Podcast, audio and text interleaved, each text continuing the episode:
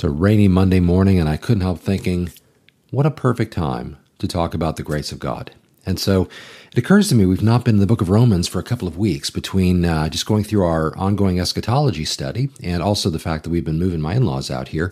Um, just been uh, a bunch of time has gone by, and I got to thinking about it. And uh, we're in a really great section in the book of Romans where it helps to solidify our understanding of the law and grace and understanding how we are saved truly by God's grace, appropriated by faith, but it is completely apart from the works of the law or our own attempts at uh, producing works that would earn righteousness in some way or even keep our righteousness. You know, the idea of our salvation being rooted completely, built upon totally the grace of God is a uh, is is a topic that we need to understand. It's a truth that we need to stand on uh, and embrace. And uh, so I thought we would jump back into our study in the book of Romans this morning. We left off last time finishing up in chapter 4 talking about the idea of earning grace. Can that even be? And we uh, you know concluded from the scripture that that's really not possible. You can't earn grace. If we feel we can earn grace, then it's not really grace we're after. We're after some version of a righteousness that we have sort of achieved or paid for in some sense on our own. And so this idea is what Paul is, uh, is, has built to at this point, and of course the whole book of Romans, to one degree or another, deals with this subject on some level. And so uh, we find ourselves again in this uh, uh, in this topic today. So if you would open your Bible with me in hand, of course, I, I assume uh, we're going to be in uh, looking at verse five. I'm going to go ahead and start in verse three, but we're going to really look at today verses five through eight specifically. So in, in Romans chapter 4, verse 3, Paul says, For what does the scripture say?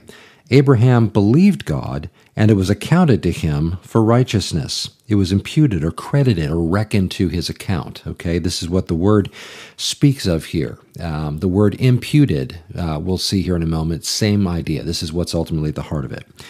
Uh, it was accounted to him for righteousness, his belief. Now, to him who works, the wages are not counted as grace, but as debt. But to him who does not work, but believes on him who justifies the ungodly, his faith is accounted for righteousness.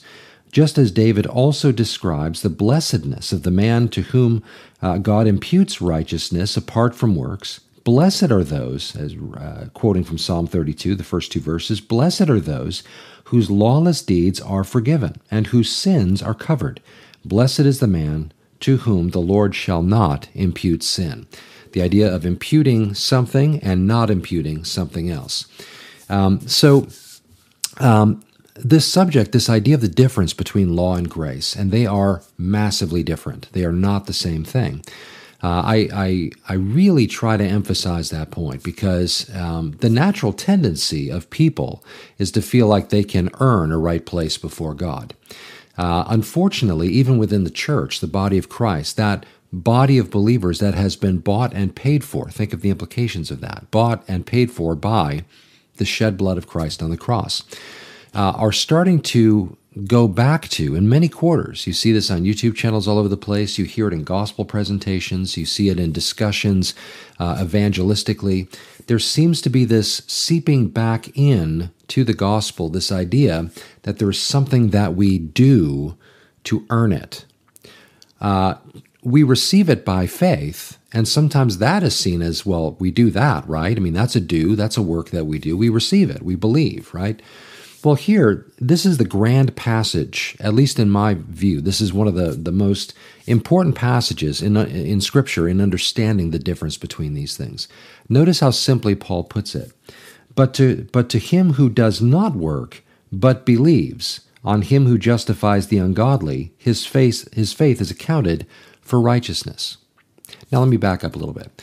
Here in, uh, uh, in the earlier verses, 3 through 4, and then into, into verse 5, Paul makes the, uh, really draws attention to Abraham as the great example of this truth, the great um, model that we would look at of somebody who you would typically associate, um, you know, um, uh, well, let me put it this way.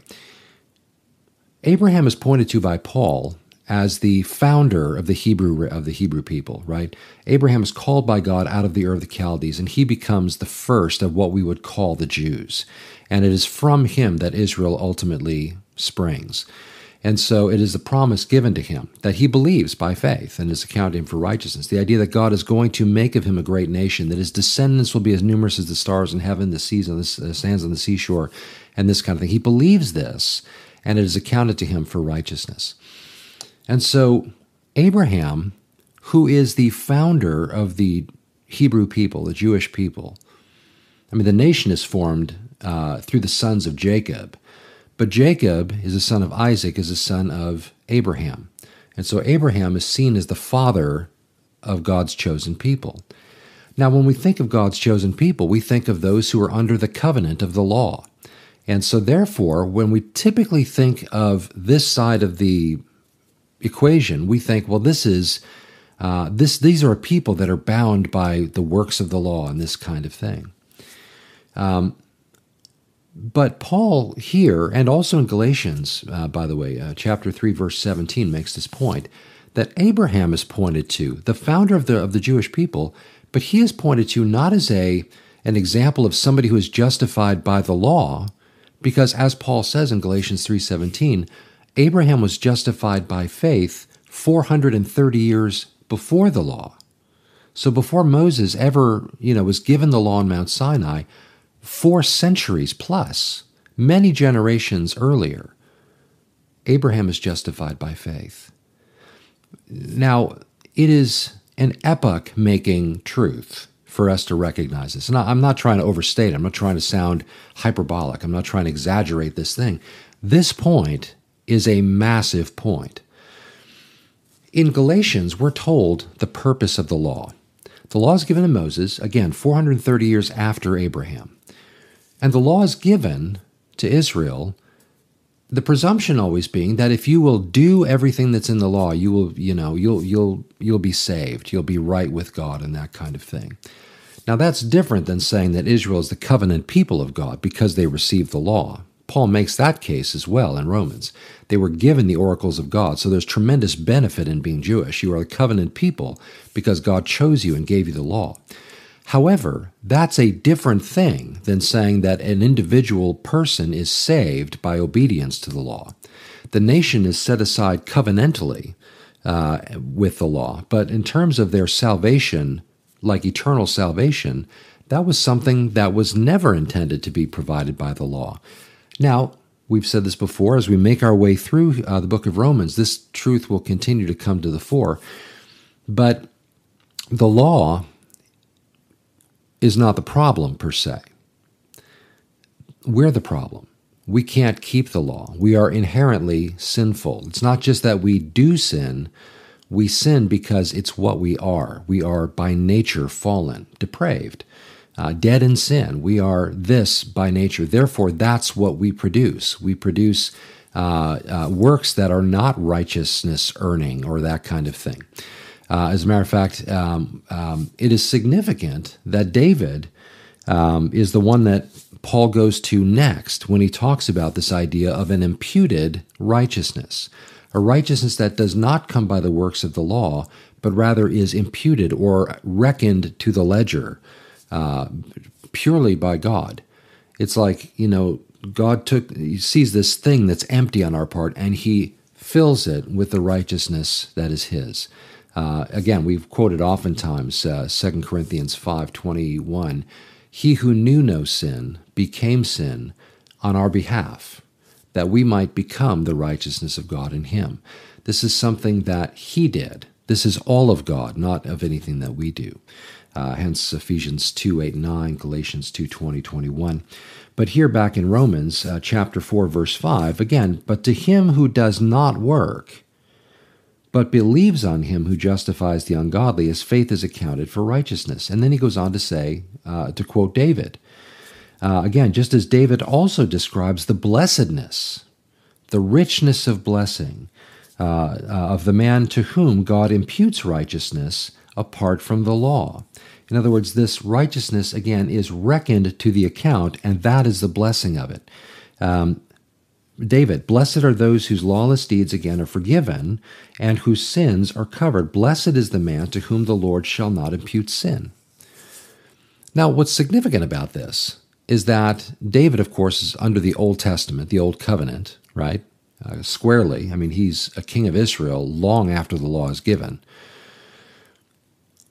But this, this, these words that are quoted by Paul are taken from Psalm 32, which, along with Psalm 51, these are partner psalms, Psalm 32 and Psalm 51.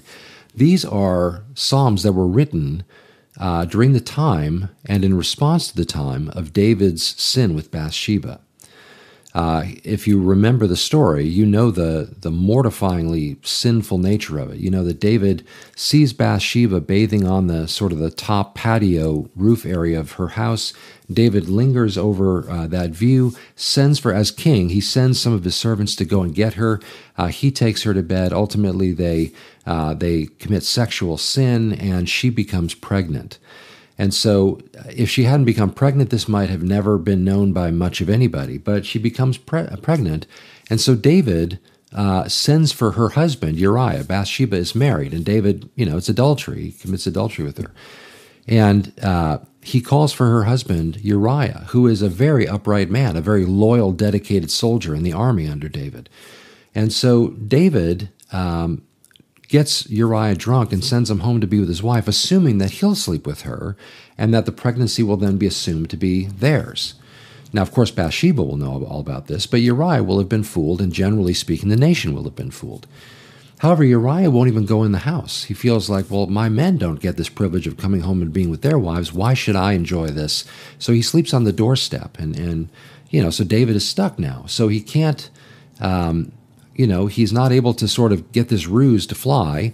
So he writes a letter that describes his orders to the captains of the of the military that Uriah serves in, and the plan is that uh, that um, Uriah is supposed to be up on the front lines with the captains. The captains and their soldiers back up so that Uriah will be killed by the enemy. That's David's plan, and he writes it out, rolls it up in a scroll, seals it, and as if that weren't bad enough, he gives it to Uriah to bring back up to the front lines to give to his commanders. So his commanders get this, they obey the orders, Uriah is killed. David then marries Bathsheba, takes her as wife, and now he looks like a hero instead of the hypocrite that he actually is in this circumstance. It's horrific, it's terrible. Um, later on, when the baby is born, uh, he ends up dying, and and and you know. Uh, David grieves over this child and everything. But um, but in in in the during the term when she is pregnant, that Nathan comes to David. Nathan, who's a prophet in Israel, comes to David, and he tells him a story about this guy who uh, was a next door neighbor to a rich man who lived next door to this poor guy who all he had was this little ewe lamb that was kind of like a pet, slept in his bed, ate at his table, and all this kind of thing. Well, the rich man um, had a party, and rather than kill one of his own lambs to feed the guests, he, t- he steals this goat from this poor man and slaughters it and feeds it to his guests and everything. Well, David hears this story and he is absolutely livid. David, you remember, was a shepherd. And so there's this tenderness in his heart for this kind of story, and he becomes indignant. And David, uh, Nathan then drops the other shoe and says, David, you're the man. You're the one who did this. And David is deeply convicted. Well, this experience of the conviction over his sin is articulated in Psalms 32 and 51. Uh, I'm not going to read all of those, uh, the text of those two Psalms, but I will commend you to read them. Uh, actually, Psalms, uh, Psalm 51 in particular is a wonderful study on confession and the idea of, of recognizing and acknowledging, uh, you know, your sin and that kind of thing. Um, let me just read a few passages from it here. Um, it starts with, Have mercy on me, O God, according to your loving kindness, according to the multitude of your tender mercies. He's not appealing to his righteousness or his own works or his own sense of right standing before God. He's appealing entirely on the mercy and the loving kindness of God. Uh, he asks him to blot out his transgressions and to wash him thoroughly from his iniquity, to cleanse him from his sin the level of guilt that he's experiencing now for this is something that is driving him to now, rather than before, as we'll see in the psalm, it turns out he was hiding, or I think Psalm 32 actually talks about how his bones began to ache because he was carrying this sin and he couldn't tell anybody about it. But God knew about it. And so God sends the prophet to ultimately drive David to come clean to him and confess. And he acknowledges, verse 3, his transgression, his sin is always before him. Uh, against you, and you only have I sinned, recognizing that even though he has sinned against Uriah, he's sinned against Bathsheba, he's sinned against God's people, he's ultimately and foremost, he has sinned against God. Ultimately, at the end of the day, all sin is sin against God, and there's no hiding it before him. Uh, and he goes on and he speaks about how he was brought forth in iniquity. He's born in sin. It's, it's not, again, just that he sinned, but that he is by nature sinful. And that is, our, that is all of our predicament. Uh, famously in verse 10, create in me a clean heart, O God. Renew a steadfast spirit within me. He calls out to God for full restoration, to create in him a pure and clean heart. Uh, he goes on to say the one thing in this psalm that we really, in, in our New Testament context, indwelled permanently by the Holy Spirit, can't pray. But in David's context in the Old Testament, prior to the indwelling of the Holy Spirit, he says these words Do not cast me away from your presence, and do not take your Holy Spirit from me. Restore to me the joy of your salvation, and uphold me by your generous spirit. And then he'll go on to teach other transgressors of the grace of God in this.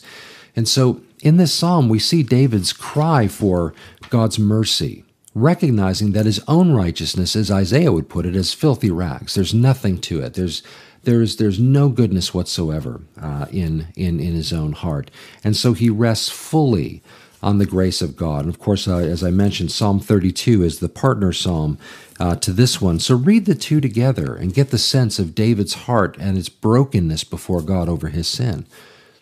The reason I point that out, and the reason Paul points it out, is because here is a person who is in the most loathsome sin. And yet, God is calling, or uh, David is calling upon, or, or recognizing, I should say, the rich blessing of those to whom God does not impute their sin, but rather imputes righteousness. Clearly, David was not righteous by the works of the law. He's, he's in, in that episode of his life, and there were others too, by the way. I mean, David is called a man after God's own heart because he never went after the false gods in that, but he did fall to sin. And so, but nonetheless, he's held up as, a model of a, a man who loved God and everything, which is remarkable when you consider the falls, the failures that he experienced. But that's grace. That is the grace of God in action. That even when we fall in the most horrific ways, humiliating, devastating failure, God's grace is sufficient to make us righteous with Him. It's as if Paul is saying, look, let's look at the worst possible scenario of somebody falling in sin and that kind of thing, just to make sure we understand that righteousness cannot be by our works. And still, God can impute righteousness to that person. Now we understand on this side of the cross that that righteousness ultimately is imputed because of the finished work of Christ. Again, 2 Corinthians 5.21. Um, now, having said all that, this will in, invariably lead some, maybe even some watching this. Certainly, there are, are, are many uh, folks preaching uh, online that, that are really mixing dangerously law and grace because the grace I've just described, which again, I've pointed to Scripture, this is not my idea of what grace is. This is what grace is. This is what the Bible says grace is about.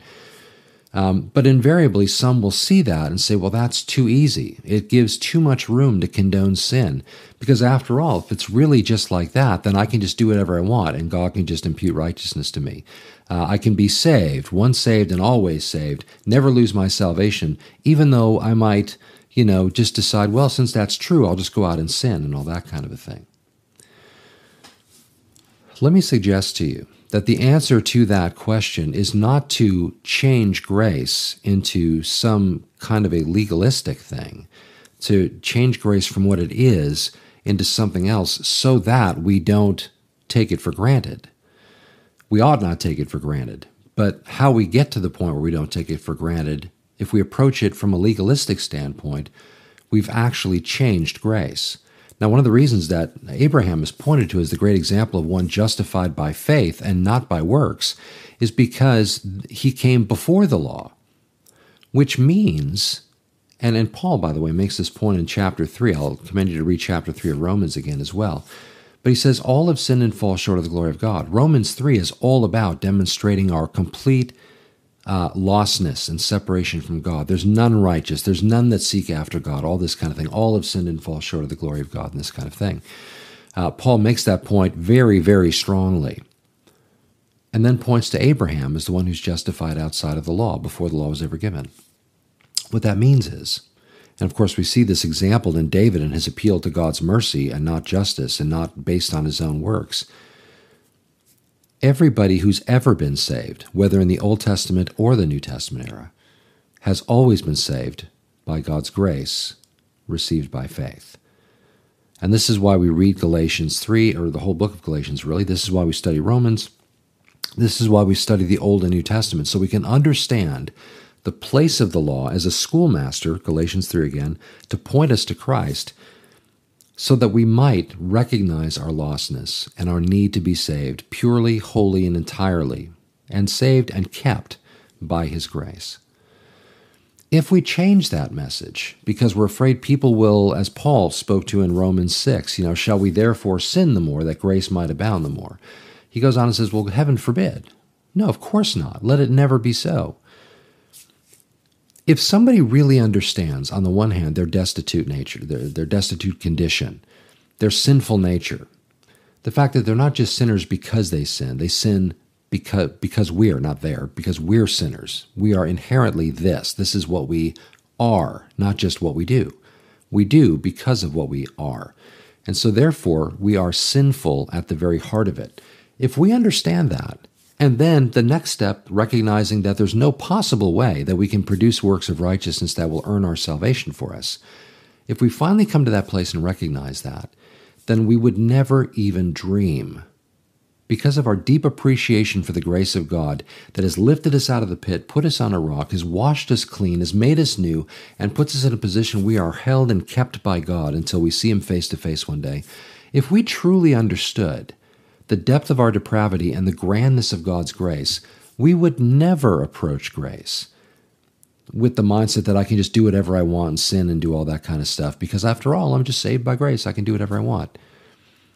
If somebody has that mindset, they say they're a Christian, but they just go on sinning like it's no big deal, living in sin, practicing things that offend God, because after all, I'm saved by grace. What's the big deal? If that's your mindset, you really need to stop and, and, and search your heart, come clean before God, and ask if you really are a believer. Now, that's not saying you need to do things to be saved. What I'm saying, though, is that that doesn't sound like somebody who has received the grace of God. Or maybe they've received something that they think gives them freedom to do whatever they want. But the grace of God, if fully and rightly understood, produces a life of thanksgiving, a life of living in ways that bless and please God, not that offend Him and, and, and drag His name through the mud. Um, if someone paid, matter of fact, Jesus told parables to this effect. If someone paid your debt that you could never imagine paying, the natural response to that is one of gratitude um, giving ourselves over to Him and, and even His service, just fully, just Lord, what what can I do in response, Lord? Just please let me thank you in some way. Not earning your salvation, but just living a life in response to it.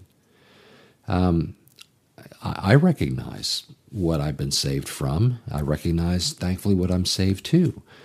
Uh, it seems wholly unnatural to think that grace is a license for sin. No, grace is something to be appreciated and cherished and thankful for. And the natural response of somebody who recognizes their lost condition and their having now been granted a new life, not just a new lease on life, but a new life. Behold, if anyone's in Christ is a new creation, all things pass away, all things become new. This is the place, the foundation, the overarching nature, the all pervasive beauty of God's forgiveness and grace. And so when Paul is teaching about this in the book of Romans, the book of Galatians, where when we understand this idea uh, as Jesus taught it, as it's taught throughout the New Testament, uh, and then we begin to see the Old Testament in the light of that, uh, we recognize that this has always been God's means of saving people. It's always been by His grace and His mercy and His love and His uh, His desire to pull those who are destined on the road to destruction, to pull them off and put them on the road to everlasting life. And so it's so important that we understand and recognize this uh, because it is both, on the one hand, liberating. It is liberating to recognize that I no longer am going to hell. I'm no longer going to be separated from God, but I can experience the blessing of God not only in terms of my eternity being altered, but in terms of my day to day living. I can stumble and fall, and God's grace will pick me up. That doesn't make me feel like I just want to run and stumble and fall over sin and everything, but I know that when I do, it's like Jesus washes me off, just dusts off my feet and everything, and just kind of puts me right back on the road. And it's always there. His grace is sufficient, and where sin abounds, grace abounds even more. I'm thankful for that. This is the point that Paul makes here when he talks about the blessedness that David speaks of to those to whom God does not impute sin, but rather imputes righteousness. So I'm going to stop right there and. Um, um, we'll continue in our study in Romans. We'll also be continuing in our study in eschatology uh, on how I think uh, things will shake out in these days that we're living in and the days to come here. So uh, we're going to go back and forth. And yeah, again, as we talk about eschatology, we talk about seeing Jesus, we talk about the kingdom coming and all those kinds of things. It's really important for us to keep the gospel at the center uh, of that, both for our uh, our own selves to appreciate and just be so thankful for what God has done for us, but to be reminded of the importance of the gospel in sharing it with others as we ultimately see the days described in Scripture coming upon us. So, um, so hopefully we'll just keep, keep a nice blend of those things going there together. We can all grow together and, and uh, encourage one another as we see the day coming. So praise the Lord. Well, uh, Father, we just thank you for your grace. We thank you for your goodness, your love, your mercy. We thank you for your forbearance. We thank you for your um, your loving kindness and patience and all of these things, Lord, that you demonstrate to us. Uh, the love that you have for us is something that is shocking. It is truly amazing, along with your grace. Thank you for being merciful to us and not giving us what we uh, what we really do deserve. Our, our sinful natures bring upon us uh, consequence and condemnation in that, but for Jesus. And so thank you that he came and he died for our sins once and for all on the cross and, and rose from the dead the third day to everlasting life. And he ever lives to make intercession for us. Even when we don't know how to pray, the Holy Spirit takes these prayers, these utterances, these groanings, and brings them before the Father. We thank you for the intimacy of relationship that you've called us to enjoy. Uh, no longer are we far off and enemies and rebels, but we're sons and daughters and friends. And we can dwell and even abide under the shadow of the Almighty now. We can ascend to the hill, not because of our own righteousness, but because you have given us a clean heart, because of your righteousness that you've imputed to us. So help us to never take for granted that grace, but help us to always take advantage of the opportunities that your grace affords us to know you better, to dwell all the more deeply with you, to go into the, the holy place, as it were, and to sit at the feet of the throne of grace. Father, we thank you, we love you, and praise you for all that you've done for us. Help us as students of your word to never lose sight of the beauty of the fullness of your forgiveness and grace. Thank you, Lord. In Jesus' name, amen.